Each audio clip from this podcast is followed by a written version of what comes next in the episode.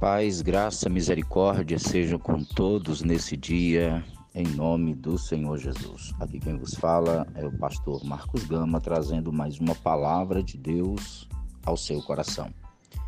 Estamos falando sobre a temática propósitos de Deus na vida um homem e aprendendo como esse propósito ou esses propósitos se desenvolvem.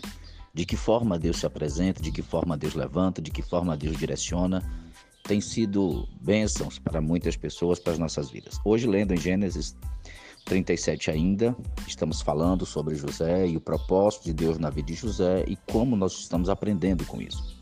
Hoje, lendo 37, versículo 5 de Gênesis, que diz assim: Teve José um sonho e o relatou a seus irmãos. Por isso o odiaram ainda mais. Pois lhe disse: Rogo-vos, ouvi este sonho que tive. Atávamos feixes no campo, e eis que o meu feixe se levantou e ficou em pé, e os vossos feixes o rodeavam e se inclinavam perante o meu. Então lhe disseram seus irmãos: Reinarás com efeito sobre nós, e sobre nós dominarás realmente.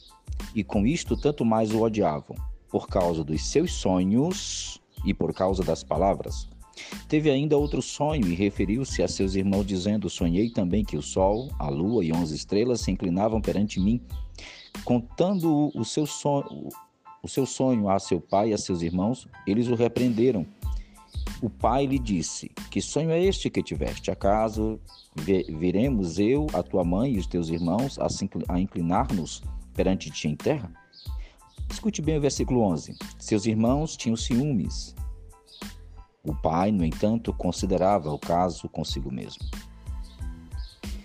É tanta coisa para falar e o tempo é tão pequenininho porque não quero que esse áudio se estenda muito. Mas a primeira coisa que ele fala é acerca dos sonhos. Quando Deus tem propósito na vida de alguém, Deus ministra sonhos ao coração deste alguém. Agora é bom entender que Deus vai ministrar esse sonho dentro da capacidade daquela pessoa de entender. Se Deus tivesse dado um sonho, José com a coroa, vestido de egípcio, andando em cima de uma carruagem, Talvez José nem entendesse o que era aquilo. Seria mais um desvaneio. O que que Deus deu? Deus deu um sonho dentro, é, com personagens dentro da história que José conhecia. Eles num campo, trabalhando juntos. José trabalha e também faz um feixe. Aquele feixe é, é bem maior. Bem, presta atenção, o feixe é maior, o dos irmãos é menor e os seus irmãos se inclinam. Veja que a conjuntura do sonho é naquilo que José conhecia ou naquilo que José podia fazer referência. O sonho real ou propósito real não estava, José não tinha nem ideia do que era. Essa é uma das características, Deus sempre dá sonhos de acordo com a nossa capacidade de entender alguma coisa, de fazer associações. Porém, a verdade é muito mais além do que a gente percebe. Pastor, por que, que Deus faz isso? Pela nossa incapacidade de ver o que Deus vê, pela nossa incapacidade de entender o que Deus vai fazer. Perceba isso. Outra coisa, os irmãos não entenderam que um feixe de trigo maior, José não ia comer tudo. Os seus irmãos também iriam comer daquele feixe, ou seja, o feixe de José, apesar de ser maior e estar se inclinando, iria alimentar eles também. Mas para eles estavam cegos de inveja, de raiva, de ódio de José, não conseguiram perceber isto. Então, o primeiro sonho tem a ver com José e seus irmãos, tem a ver com pessoas que estão relacionando de forma igual. Todos os irmãos ali eram igual, todos os irmãos estavam no mesmo nível. O segundo sonho, ele sonha a lua, o sol e as estrelas se inclinam, ou seja, tem a ver com liderança porque o pai e a mãe, o pai, o sol e a lua é uma referência clara ao pai e à mãe de José, e eram líderes, eram pessoas que estavam acima de José. E nesse momento também, além do sol e a lua, que vem logo na frente, depois as estrelas se inclinam também, mostrando que além de suprimento haveria uma questão de autoridade, ou seja, o sonho de José era duplo. Primeiro, ele teria autoridade para alimentar os seus irmãos, e segundo, teria autoridade para governar líderes mas a sua família não entendeu, pelo menos em parte. Porque o texto diz que quanto mais José falava, mais os seus irmãos tinham ciúmes. Por quê? Porque eles não receberam. Eles não tinham esse sonho, eles não estavam sonhando. E aí a minha palavra vai direcionada a você que não está sonhando. Não, não critique o sonho do outro. Busque a Deus, porque Deus também tem sonhos para você. Deus também tem projetos para você. É porque você está fazendo coisas erradas e está se afastando de Deus. Volte, que Deus tem sonho para você. Mas deixa acontecer rapidamente aqui. O segundo sonho, como já falei, é um sonho acerca de autoridade. É um sonho acerca de, de, de posicionamento. Os irmãos tinham ciúmes.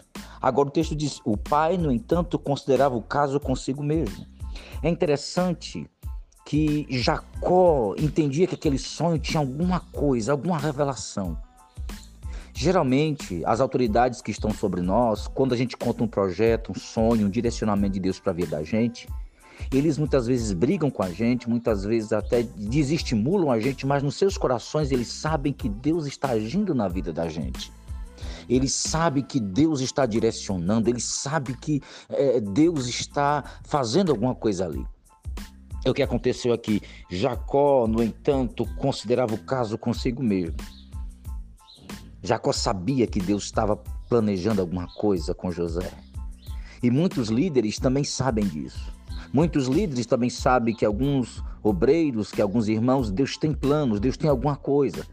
E na hora, assim, de forma é, aparente, eles brigam, discordam, mas em seu íntimo eles sabem que Deus tem alguma coisa. Por quê? Porque Jacó, como liderança, tinha sensibilidade. E todo líder tem sensibilidade, ainda que faça coisa errada, mas ele tem a sensibilidade de entender o que Deus quer. Bem, eu quero terminar por aqui, tem muita coisa linda.